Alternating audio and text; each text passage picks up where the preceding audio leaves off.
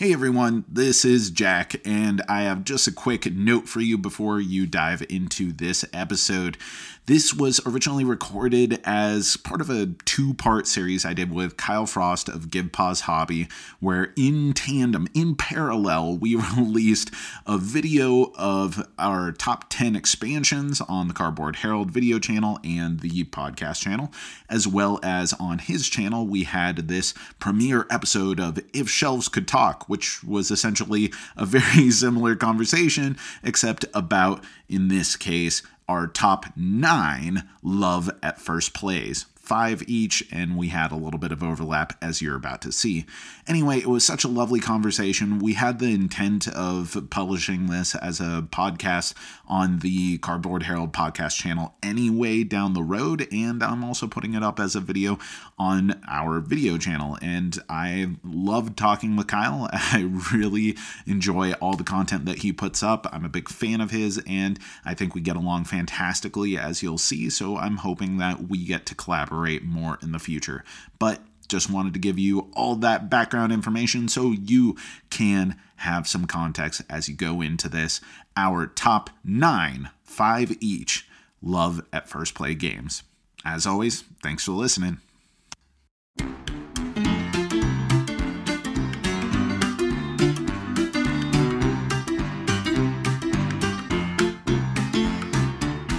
All right, uh, welcome to a new venture, a new frontier in uh, Give Pause Hobby. We are not in the garage. I can play with short sleeves and not get too frostbit. Um, and this is uh, a really, a really special treat because when I first finally decided to take the plunge to make board game content, um, the person I have here with me to to chat with was absolutely someone who uh, kind of led the way, that that inspired me to just put my voice out there. So we have uh, Jack Eddie from the Cardboard Herald joining us today. Um, and we are going to be talking about our top five games, uh, our top five love at first play. Um, no warm-up necessary, no, uh, you know, false hope, like honeymoon period, just love at first play. It's been in collection ever since.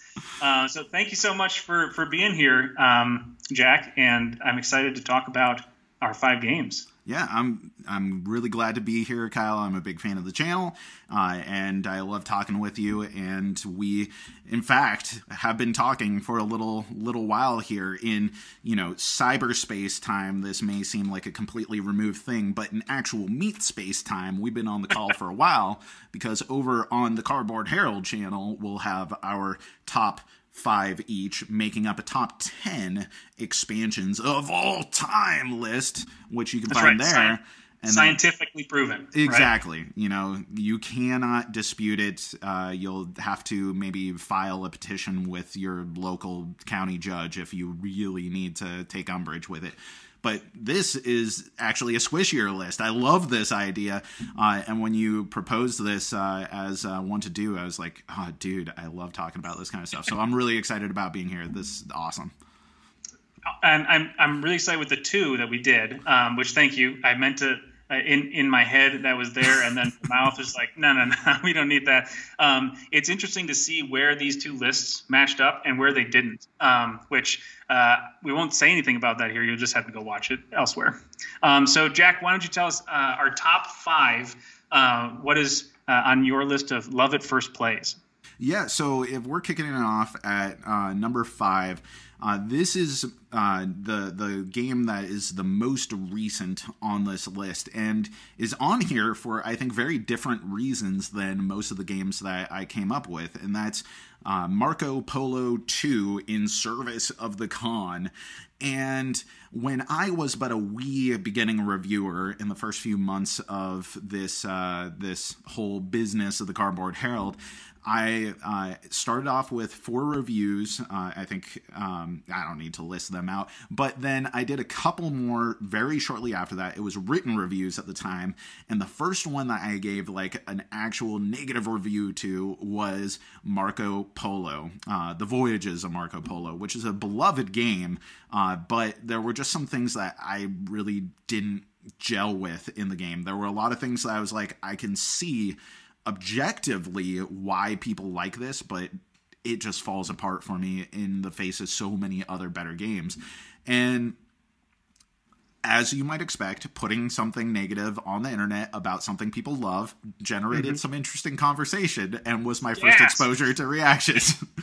um, but uh, uh, Marco Polo two, uh, in my review, if you went and watched this, you would see that I, I kind of made an essay of it on the balance between Uh, empowerment and limitations, and it addressed all the things that I really didn't like about the first one and still maintained some of the really, really fantastic parts of it. And so I didn't know if I was going to like it when it came in the mail, and I was like, oh, we're going to check this out. And I sat down and played it with my wife, and I was like, dude, this is everything people like about this game, but actually in a good game. Uh, and I could actually love it right there. And it was such... and not really a relief, because at this point I've gotten comfortable with people hating my opinions, but um, nonetheless, uh, it, it was just such a joy to see so many familiar aspects from that original game, uh, but to have it feel like it was a much more empowering game, a much more uh, freeing game, but still have enough limitations that you felt like you couldn't have all the camels. You couldn't do all the things. Uh, I think it's just... fantastic. I absolutely loved it as soon as I played it. And what's really interesting is without that back history of the first game, like who knows, it, I'm sure that part of you would still resonate with the game, but you might have that like extra bit that that was like the, you know, the the dissonance into like harmony, like the resolution of like, this is the game. Um, it probably would have been a good game, but that back history made it like this extra experience, which is super cool. Very music um, teacher of you, dissonance I, to harmony. I, yeah, it's it's so like ingrained in there. It's funny because that also uh, plays into my number five, um, which is Mafia de Cuba, um, and uh, I don't think I th- it would be on this list if it weren't for two games that came before it. Um, one was Spyfall, uh, kind of in reverse order, which I love, uh, and is just like zany and hilarious, but suffers from uh, when people aren't prepared. Uh, especially the rule is like, if you were the spy the last time, you're going to do the first question. And if you get the spy twice, it just like has this like crippling moment when you have to kick off with the first question. And mm-hmm. hilariously, I'll, we'll never forget it. Anyone who was in the group, but my wife one time, you know, if anyone's played Spyfall, you kind of get used to, or any social deduction games, in a play session, you sort of codify like a set of questions. Right, like, right, oh, yeah, right. Who's going to ask that one? And one of them was like, we just sort of landed on was, are you here uh, for business or for pleasure? And it was something that worked time after time after time. And because it was like theater, cruise ship, like amusement park, and everyone just like emergently, the game was pretty new to us, so we hadn't seen anything or everything. And, um, So she, she has to ask the first question, and she turns to me and she goes, are you here for, for business or for pleasure? And the location was a jail or a, a what was it, a police a police station or something like that. And I, and I just I broke the rule where you're not allowed to ask like counter questions, and I, I just said, why would someone be here for pleasure? And the rest of the table just immediately was just like, and we just like called her out. But so it has that one like flaw in the game. And before that, The Resistance Avalon, even more so, which is a huge, like, I know a lot of people love that game, but the first time I ever played it, I got like neutral good guy. And I was like, I can play this role. And then someone messed up one of those first steps, and they're like, yeah. oh, we need to do it over again. And then I got Merlin. And okay. like halfway through the game, so because the, the group I was playing, it was like their game group plus me. So that's already a recipe for disaster because they have this like back history. And halfway through the game, after we like lost the thing again, so the guy just says, whoever is Merlin better throw me a bone. And I was just like sitting there with Merlin. I'm like, I don't even know how to do that. So when I when I got to Mafia de Cuba, I was like, ah, man, I, I'm excited to play this game, but I hope it doesn't have one of those like pitfalls. And it like doesn't, because there are times when you don't get to choose if you're the last person to see the cigar box, but for most of the game, you're you're able to, and it doesn't have to always be, I'm always the henchman or I'm always the, the thief, just how you're feeling that round. And for you to make that choice is a, such a huge and and the group I played it with, like, we will never not suggest that game when we're together, because it's just like all those weird, like, you know, voices we put on for it. Yeah, it's absolutely, I love that game so much.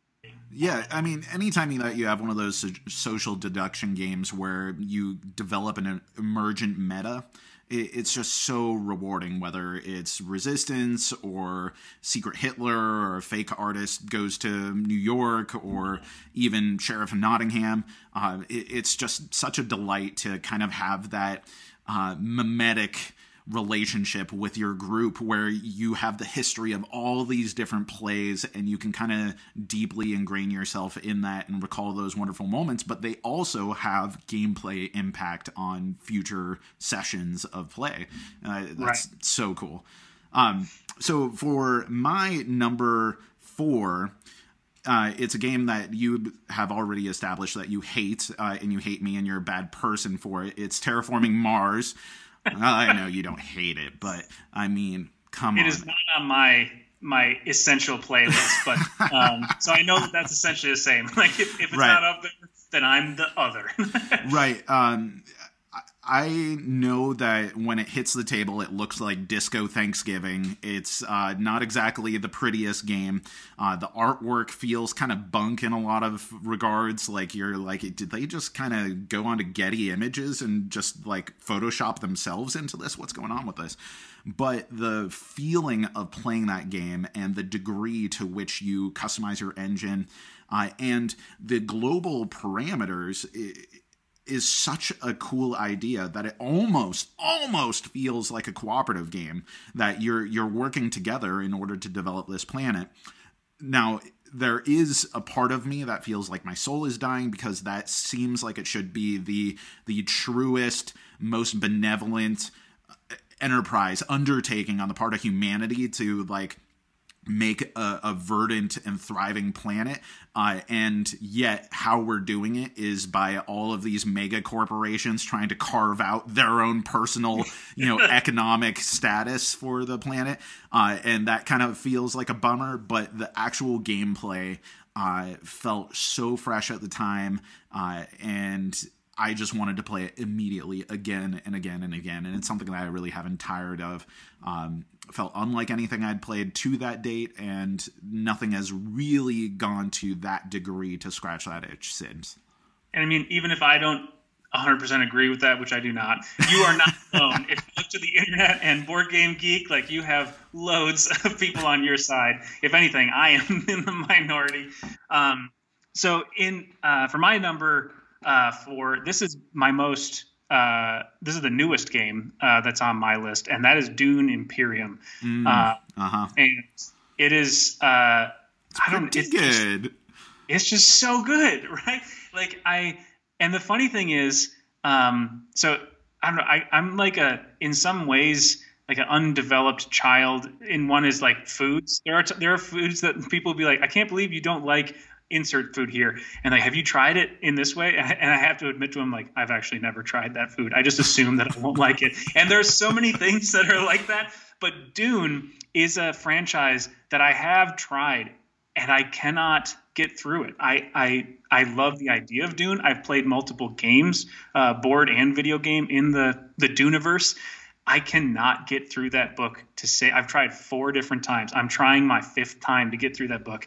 Um, I'm also just not a good long form reader, apparently. But so the the setting is, I like I said, I love the setting, um, even though I haven't finished the book. But the game is just so charged with energy. Like from the first turn you play, um, it just it's so exciting. And I, I as soon as I got it, and I I was uh, doing some. some learning games where I played like the solo mode just by myself before I, before I taught it to my wife. Um, it was for her Christmas present because she likes deck building and she likes worker placement, or she loves those two things. And I was like, boy, if I have an idea. Um, and so I wanted to learn the game so I didn't have to learn it once she opened the box. And in those, just the solo games against the House Hagal Automa was super engaging. And I think it's because the mechanics of the game, like even if I'm not staring across the table at another person, I just want to I want to play in that world. I want to like do those levers and turn the knobs. And it's so cool to just look across the, the board and see who's getting influence with, you know, which faction and how it's playing out. And the fact that every round is, it culminates with the battle makes me, I haven't gone back to any other worker placement games uh, since playing. I mean, it hasn't been that long, but it's not like I'm signing off forever off, but right, I feel right. like when I do, that's going to be something I'm going to, I'm going to feel its absence. The totally. fact that every round doesn't end in this like big, huge brawl, which is just delightful. Yeah. Well, I mean, this is really interesting because the reason why it wouldn't be on my list is actually my relationship to the Dune-iverse, as you put it. Um, Frank Herbert's works made a huge impact on me. Uh, like this is every bit as foundational to like who I developed into as, say, like Tolkien. Uh, and so Dune, in particular, the first book and the book where, you know, there's a giant worm, worm man as a protagonist. Uh, but, um, you know, how you do in the Dune-verse. uh, but um, I really loved Dune Imperium. I, I did think it was a great game. The, the synergy between worker placement and deck building, two things that I thought, you know, if you do this kind of routinely, then what what sort of innovation is actually going to be there? But the relationship between the two and how one drives the other is so satisfying, even though on its own, it's kind of a, an okay worker placement game and an okay deck building game. But when you put those two together, it's like chocolate and peanut butter. Now, the the presentation is actually the part that I kind of have a problem with, and it's not what other people have a problem with. Like, I like little cubes. I I like uh, the the art. The I, I like the artist that they chose in order to interpret the uh, upcoming movie. Like, I have no problem with the fact that it's kind of based around that movie, and I think it's smart that they didn't just take stills from the movie. Um, as much as, you know, it would be really Uh, nice to just look at a nice Jason Momoa picture and be like, yeah, that's that's my Khal Drogo right there. Um, but still, there, there's something about it that doesn't strike me as visually Dune in a way that the movie actually does. When I look at trailers, I'm like, they get Dune. But the game itself, it, it, it doesn't really have the focus on Arrakis as like this really charged environment that that is punishing to those who don't know how to adapt to it, but is this uh, beautiful and hopeful and uh, really um, almost like mythic world that uh, really is, to me, the core focus. The space element is the surrounding periphery to Dune, and that's where the the long-seated, decaying empire of humanity exists. And Arrakis is where everything is changing and pivoting with the Kwisat Haderat, uh, that is Paul Atreides, you know? And I do know when, that. Yeah, yeah. When, when, when we look at Dune as a thing, the board just kind of misses that point for me, or it's a different perspective than I want out of Dune, which the the new Gale Force Nine reimagining of the ancient Dune board game, I think, gets much better. But that said, it's still a really good game, and it's a Dune game, and it has all these characters, and I can be like, oh yes, uh, Fear is the mind killer, is the little death, and, you know, I can do the the litany and talk about the Bene Gesserit and all these different things and be like, oh, that sandworm, that sandworm, and that Chris knife and all these things. I can still have those references, but that was the only real hang-up for me as a deep-seated Dune fan. Um, and the reason why I'm spending so much time talking about your game is because my next game on my list is actually a game that's higher up on your list, so I'm not even going to talk about it until we get time to talk about it when we get to it. Perfect. Um, so, so then right back to me. Right back to you. So my next on the list would be Wingspan. And um, this is, uh, I guess, maybe I shouldn't be so surprised that, that these all have, like, backstories, um, because maybe that's right from your first one on the list. Like, maybe that's the extra, like, the spice that makes the, like, the dish just, like, stand out. But I remember really hemming and hawing about, like, do I or don't I get in on this pre-order for Wingspan? I was like, it, it looks really beautiful. It sounds interesting. It comes from a great pedigree um, from, you know, Stonemaier Games. And I I made the call. I was like, yeah, let's let's do this. And when I got it, I just remember opening it up, and right from the beginning, like, wow, this is this is even better than I thought. And then we started playing, and we just kind of never stopped. we we just never.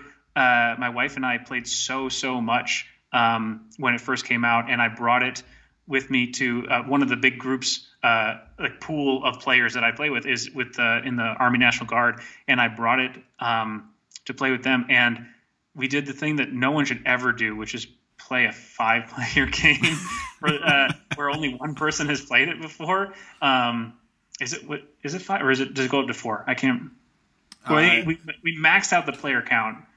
One to five players. Okay. Yeah. I had so to we, do a shelf check. Nice. Yeah, unfortunately, I'm not in my in my normal game space, so I can't do the same. But we maxed it out. I was the only one who had played, and it was just brutal how long the game took. But as like the table nanny, uh, the serial table nanny, I'm always wondering like what the group feel is. Like, how are they going to leave this game?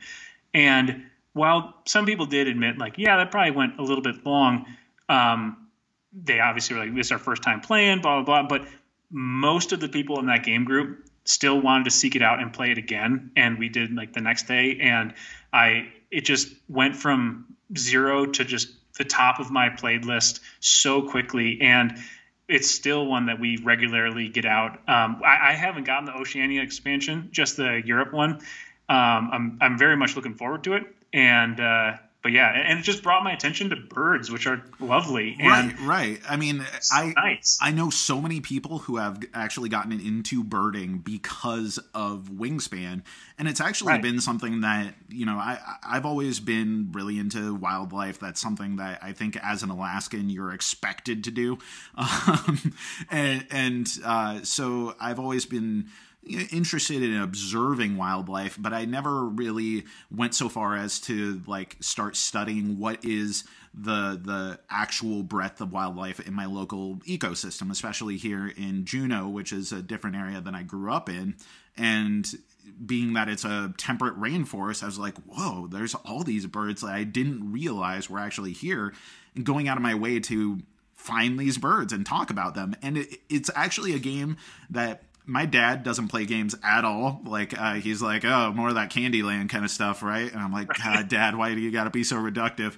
Um, but uh, it, it's given me something to have another avenue through which I can talk to him about something that's really uh, important to him, which is wildlife observation and that kind of stuff. And I've actually shown him a lot of the artwork for the game. Uh, and I'm actually kind of considering for his next birthday to get him like a nice print Uh, from the game of one of those birds, because they're just so phenomenal, and it's such a great game. The Automa is fantastic. It's a hit yeah. with almost everyone that I play it with.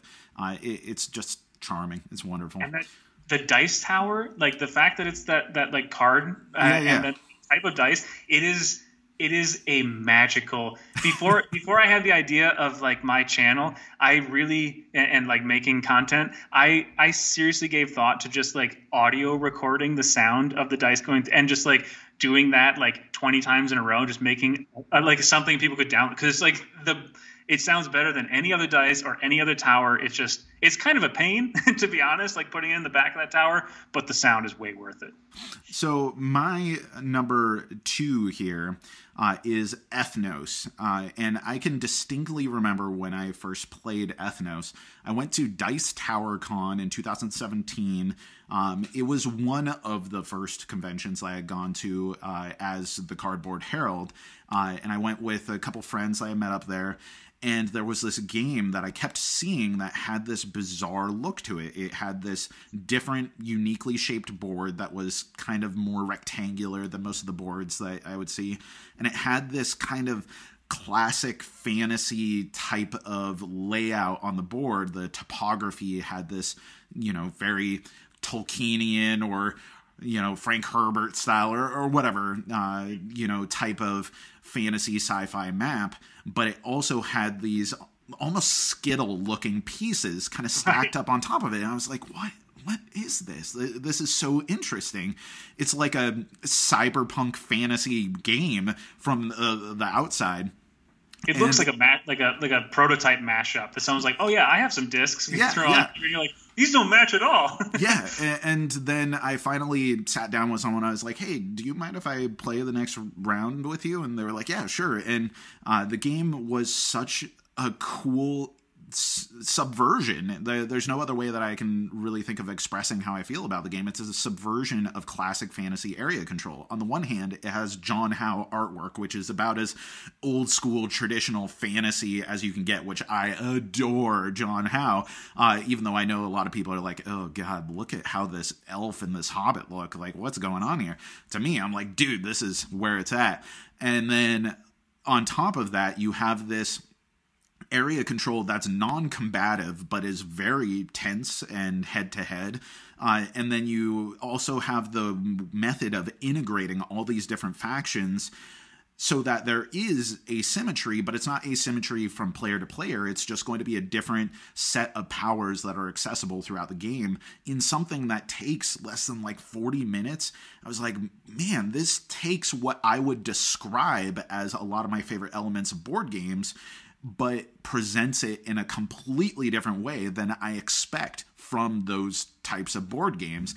Uh, and to me, it's just such a, a clever and replayable system. I recognize a lot of the flaws in it. There's a lot of luck involved. There's a lot of people just kind of waiting until their hand builds up to ten and then someone finally puts something out. But dude, when I saw that game, when I played that game, I immediately went and stood in line and was like, I, I am bringing this game home.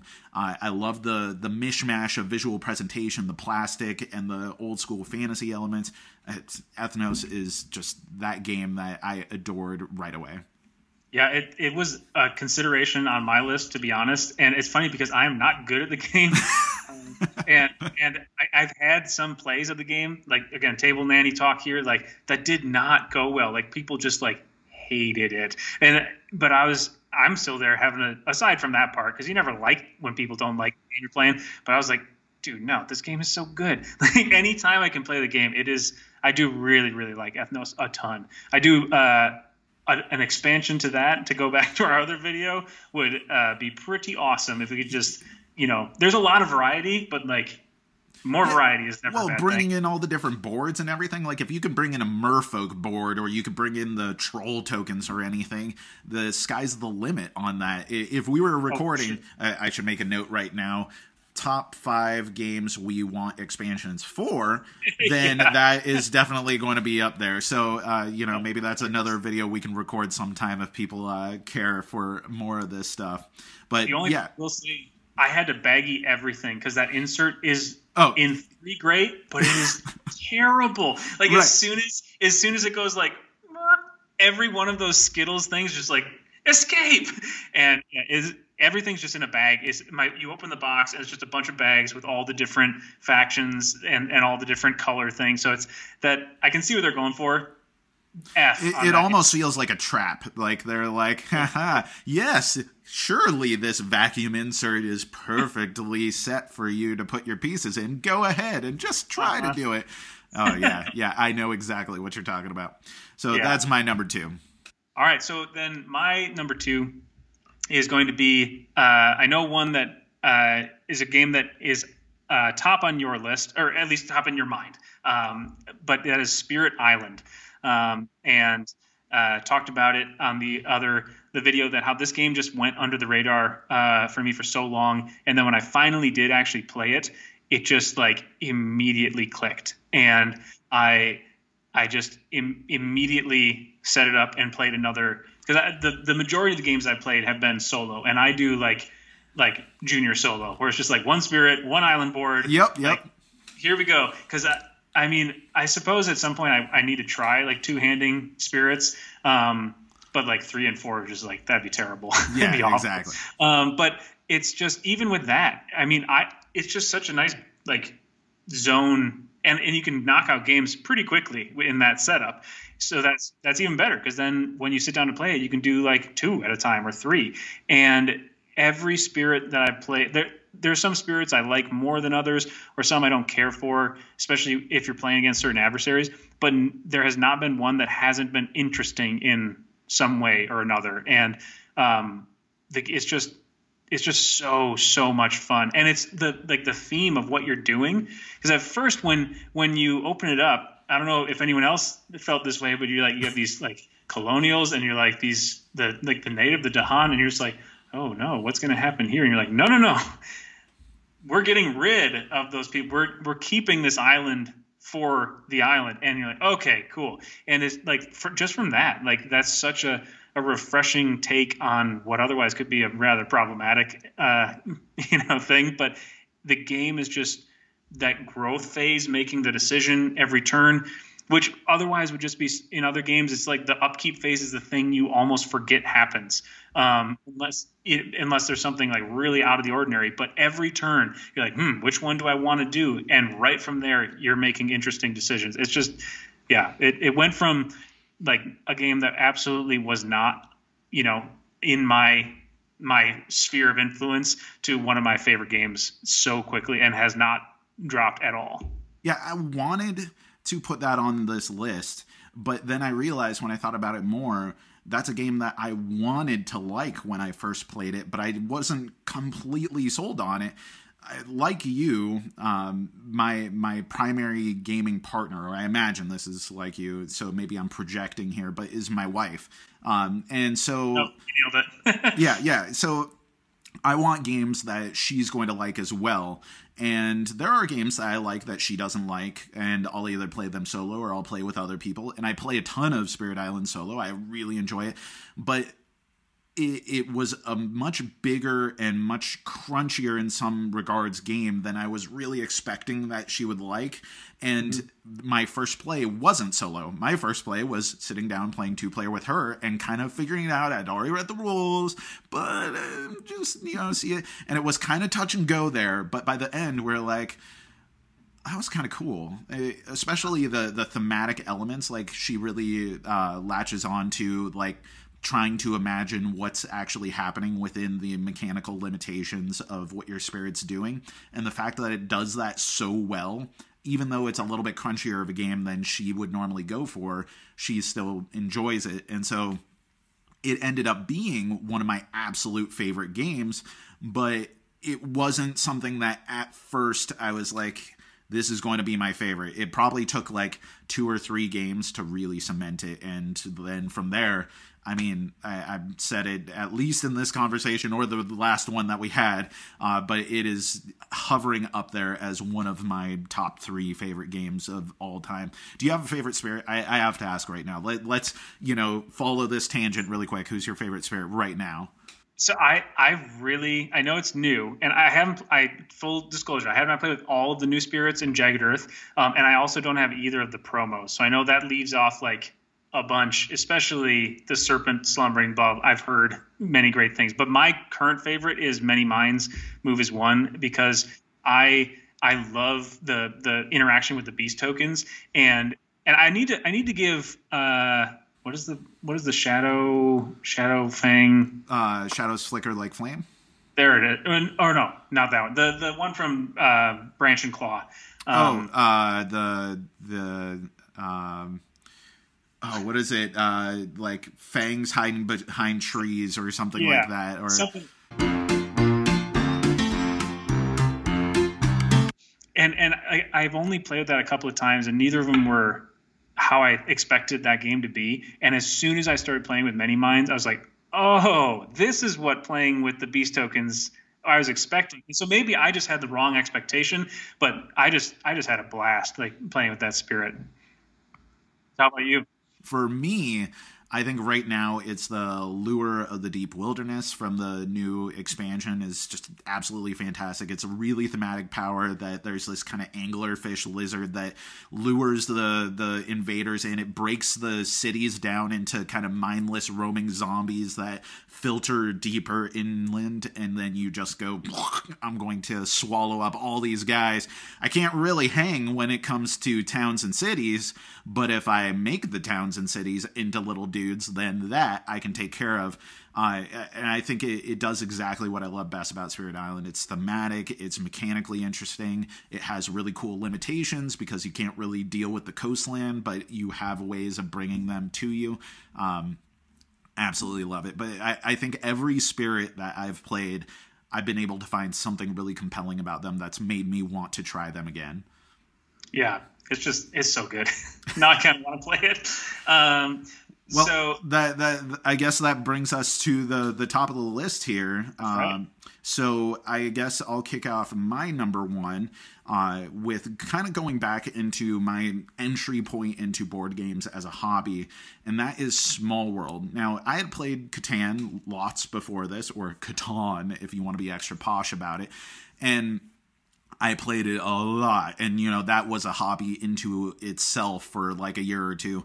And before that, I had played lots of board games growing up. I played Magic, I played Legend of the Five Rings, and I, I'd seen other games being sold in stores I worked at. You know, I worked at comic shops, and I'd be like, what's this weird, you know, Tigris and Euphrates game that's on the shelf, or Carcassonne and all that kind of stuff. But it didn't really click as a hobby until Catan. And then after that, I ended up going to uh, spend some time with a friend of mine, um, and his friend brought over Small World.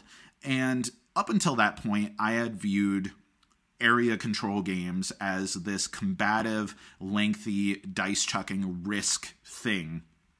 And I didn't like that thing. I didn't want to play that thing. I mean, I'd played Risk, I played Axis and Allies, but it was just such a turnoff compared to a lot of the games that I uh, ended up gravitating to in my youth and ended up playing, like Magic, Legend of the Five Rings, et cetera. But Small World hit the table, and it was such a, uh, I guess, challenging uh, my expectations of what this type of game could be. It was visually just a, a feast. It looked so pretty. The artwork was amazing. The cardboard tokens, I'd take those any day of the week over little tiny Risk miniatures or something, because they look so good and vibrant and, and give a different feel. And even when you're doing combat in that, it's so much more elegant in my mind than just, I'm going to move a bunch of units into your area and we're going to chuck dice until someone's dead. And the the pace of the game, it honestly, at the time, having the context of Catan, it looked like the most complicated game that I had ever seen, yet so elegantly put together that it, it was this amazing revelation in board games. And of course, now we know that's not nearly as complex as any number of games that have come out before or since. And it's definitely not my favorite game to play now all the time, but I still keep it on the shelf because I do like bringing it out now and then. But I loved it that first time that I played, where I got to experience different powers of my faction, where I got to go into decline and have a new civilization. I mean, that, that's such a cool thematic element, that there's echoes of ancient civilizations that you populated on the board and then get to have more. This like massive four-player game was such a cool experience and so vivid in my mind uh, that it made a huge impression on me. And I don't think that I've immediately loved a game so much as as soon as that box was opened on the table.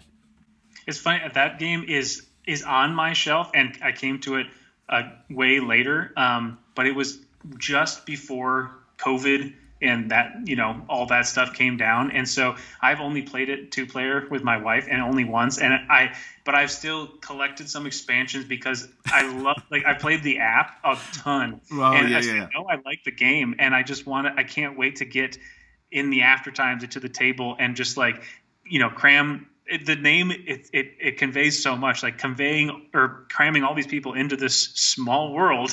You're like, okay, now we're going to like do your things and constantly be butting elbows. So yeah, it's uh, it's not on my list because uh, I've only played it the one, and two players, not the way to play that game, I don't think. So, um, you know, we'll see if we ever do a retrospective on it, it might be higher. Um, but my number one, and this is calling back to earlier, is on your list, uh, is also one of those way in the way back machine um, games. And I can remember when Lords of Waterdeep um, was announced before it came out, and I was not anywhere. I, I at that point, I had played a ton of Magic. Um, I had grown up playing, you know, a, a variety of board games, but I I didn't really have uh, a group that was regularly playing hobby board games at that point. And it came out, and something about it was just like, this seems really interesting. And I played D and D growing up with uh, different groups.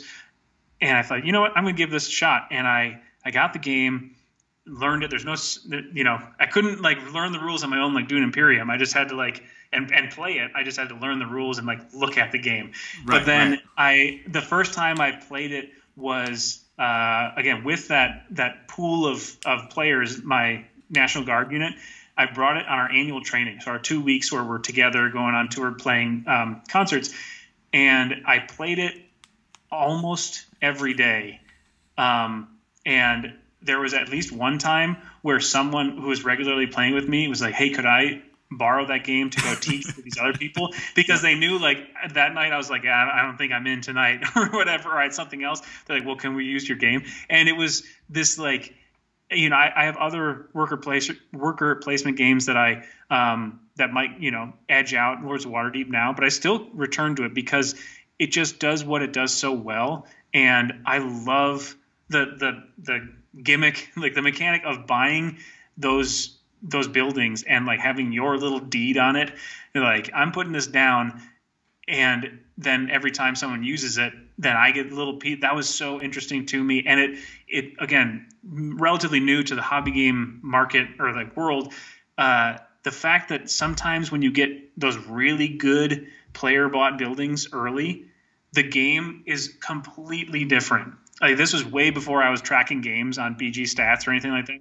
But even still, from night to night, we would be like, holy cow, you won with what? Like the first time someone broke like a hundred, and then the, the when we almost broke two hundred one game with the winner, as opposed to some games where the winner gets like seventy points. That that just like it was so cool how how many different ways that game could go, and it, it's yeah, it's been just absolutely one I'll never get rid of, and never because it's a great way to introduce people. Um, I've heard a great not a not a gateway game, but a foundation game. I've heard that term, and I think it's a, right, it's right. a nicer way to talk about it, and it's perfect for that. Um, yeah, it's still so good as a worker placement game. It's a little bit vanilla for some people at this point, especially if they're like, I am like a hardcore board gamer. Um, but even then, you have the expansion, which introduces the corruption, which makes it a much more nuanced system. There's some push your luck elements, and then there there's some extra worker placement spots and adds another meeple for you, which is really cool. Uh, and it's just one of those games that feels to me very cohesive in what it does. There, there are a lot of accusations that the theme is really pasted on, which I strongly disagree with. I mean, yes, you could do the theme as many other things, but it does what it does really well. Like, it doesn't have to be like extremely connected to the theme for it to be thematic. Like I, I really dig the idea that I am, instead of being the hero of a Dungeons and Dragons session, I'm the quest giver, the person who's profiting off of these heroes that I'm sending off to be disposed of for whatever means that I have. It's like, I don't care whether you live or die so long as the job gets done. And right. I, I'm collecting all of these different heroes to fulfill these different needs that are going to end up profiting me either financially or politically, all these kinds of uh, aspects to the, the background, the living world, which I think is so much more accessible in a lot of ways than pure Dungeons and Dragons is. Like, I, I know a lot of people who are turned off by the idea of classic fantasy type of stuff, but Lords of Waterdeep works extremely well for them because it's a kind of universal idea, whether it's Victorian London or it's Waterdeep Harbor in Forgotten Realms, this idea that there are people who are sending out other dudes and, you know, chicks on contracts in order to get things done. It just so happens it might be domesticating some owlbears or something. Right. But it's such a lovely game, and it's one that I come back to. I think it's honestly my wife's favorite game still to this date. Uh, and Same, uh, actually. It, yeah, there there we go. Uh, exactly. Yeah. So it, it's one of the, the games that we always go back to, and I, I absolutely love it every time it comes out. Our, our meeples are so worn on the edges. Uh, oh, yeah. It's unreal. And I always, well, first of all, I, uh, is there a faction, one of those that you always gravitate towards when you're playing Lords of Waterdeep, or do you kind of like uh, get around to the different? You know, it, it's more color focused. You know, I don't mind if someone's like, oh, I have to play green, or I have to be the Harpers or anything. I'll be like, fine, I guess, you know, you got emotional problems you got to work out by being the same color every time, whatever. Uh, but if, if possible, I try to gravitate to colors Uh, rather than specific thematic elements. So, like, right now I'm really hot on yellow for whatever reason. If yellow's available, no one's picking yellow, all right, I'm going to be yellow. I think it's because there's, like, a part of me that's, like, yellow is neglected as a player color, and I feel bad for it. I'm like, come on, yellow, I'll be your yeah. friend. What's the what's the color meta? You know, yeah, what, exactly. Well, I'm I'm apparently one of those players that you would like really rise at, because I always choose the Harpers, and I don't know why. Um, but and it's funny because one of the one of my green meeples has a shorter leg than the other, so he's mm. like leaning in, and it's just it's kind of obnoxious, but it's also kind of cool. It's like that guy's just like really excited to go yeah. on an adventure. that, that's like my my root meeple. It's a otter that the printing on the front of it is upside down, and he is absolutely my favorite otter. Terrence oh, is going to be the first one I put out, no matter what. Uh, but you want to talk about a game that I would love an expansion for. I mean, the you could do so much cool stuff. I mean, you could say that it's it's it has as much as it needs right now. Uh, but Scoundrels of Skullport introduced the uh, what I think are more interesting, like, lords that you could play as with different abilities that are uh, less linked to the two specific types of quests that you're going to do. Right. I, I would love to see more of that. I think you could have dual classing. I mean... It, What's the what's the thing that everyone wants to do when they play Dungeons and Dragons? So like, I want to be a, a paladin tinkerer or whatever. And, you know, like, why not have like a, a paladin class that's, I don't know, red or something, you know, a cross between a warrior and a cleric. Um, and that could be something that you could spend on either or, but it's more challenging to get. There's all kinds of cool things that you could do with that. But yeah, totally. I it was on my list. You just were more passionate about it. So I'm glad that it's it's getting its due here. Yeah. Well, those were our, our well, I guess nine. Yeah, nine. I can do our nine uh, love at first play games, um, and it's just so cool to to return to them, because even ones that we've sort of moved past, it's uh, it, you know, to actually say out loud, tell the stories of the games that are when our eyes land on them on our shelves, we're like, oh yeah, that game, and just like no matter how long it's been since we played it, we just think fondly of it. So um, if there are any. Uh, I need to be better at this on my channel writ large. But if, if any of you out there are watching this and you have those games, maybe some of the games we've said were games that have had the opposite effect on you and you hated at first play. Um, or if there were some games that, that we didn't talk about, which I'm sure many there are many, many games um, that would be on y'all's top five list. Uh, comment down below. And uh, like we've referenced it enough times, but the sister video going up on the Cardboard Herald, Uh, the top five expansions uh, that we have chosen, was a blast to talk about as well. So take some time, head over to that channel, do all the the the content things to to like, subscribe, and all that sort of stuff. But it's been awesome to, to chat with you, Jack. I'm so happy we we found this time. It turns out a three-hour time difference between Alaska and Minnesota is um, is a little tricky to, to work into our schedule. So this was really, really great that we could figure it out. Yeah, I, I had an absolute blast, and I'm looking forward to doing this again, Kyle. Awesome. Well, thanks for watching, everybody.